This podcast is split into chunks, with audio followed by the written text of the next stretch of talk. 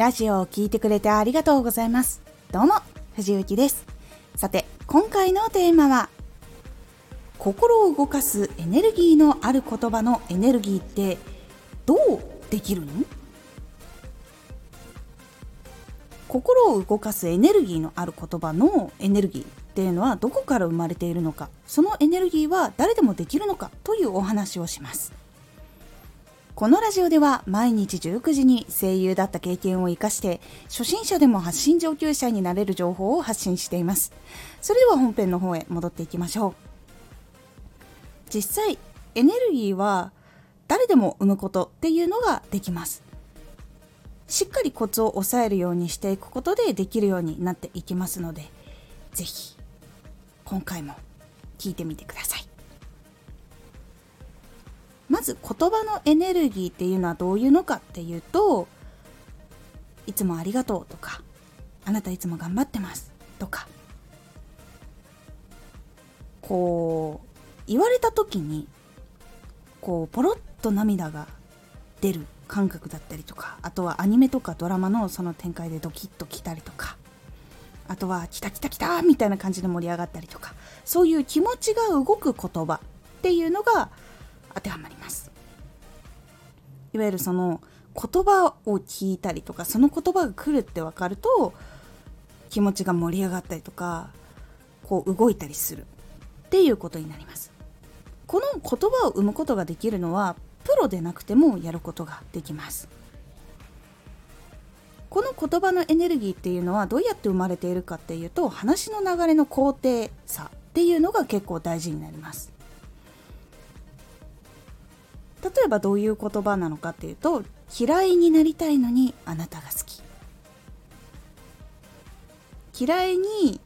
なりたいくらい嫌なこととかあるんだけどでもそれでもやっぱりあなたが好き。っていうその思い。嫌いになりたいくらいあなたが好きっていう言葉があるだけでただの好きよりかは思いが強い。複雑な思いを抱えているってことがわかるかと思います。こういう言葉などになります。これは短くで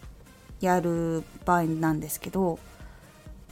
いわゆるその伝えたいことの反対のことを伝えるっていうのがポイントになります。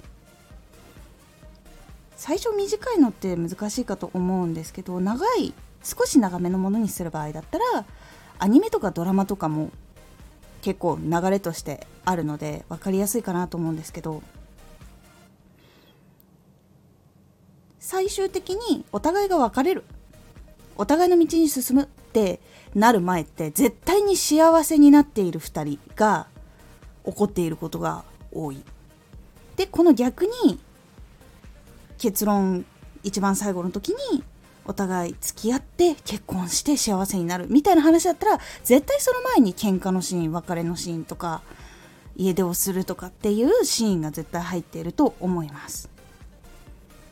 ヒーロー系とかだったら強大な敵が出てきてボロボロになるんだけど最終的にそのボスに勝つみたいなこういう流れがあります。これって幸せになる前の助走みたいなものだと考えてそこをしっかりと盛り上げることによってその結論にたどり着いた時に心が動くっていう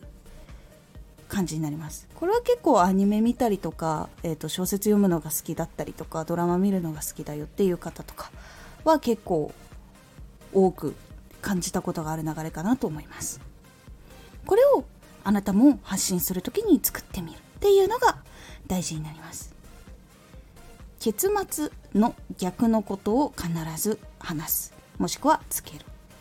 ていう風にするのがコツです。これは短い場合も長い場合も一緒なのでこういう法則があるんだなって思って伝えたいことの反対のことって何だろうとか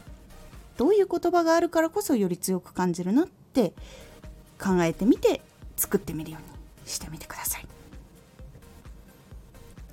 前側にね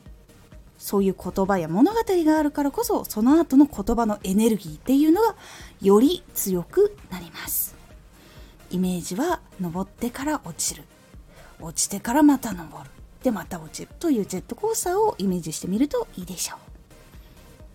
是非試してみてください。今回のおすすめラジオ。不可能に見えた時も言葉の力を信じて。不可能かもってこう思った時にその時にどういう言葉を伝えるのかっていうことで結末がすぐに変わることもありえるしちょっと先になってからそれが響くこともあるよっていうお話をしております。このラジオでは毎日19時に声優だった経験を生かして初心者でも発信上級者になれる情報を発信していますのでフォローしてお待ちください。毎週2回火曜日と土曜日に藤雪から本気で発信するあなたに送る上級者の思考の仕方やビジネス知識などマッチョなプレミアムラジオを公開しています。有益な内容をしっかり発信するあなただからこそしっかり必要としている人に届けてほしい。毎週2回火曜日と土曜日。ぜひお聴きください。ツイッターもやってます。ツイッターでは活動している中で気がついたことや役に立ったことをお伝えしています。ぜひこちらもチェックしてみてね。コメントやれたいつもありがとうございます。では、また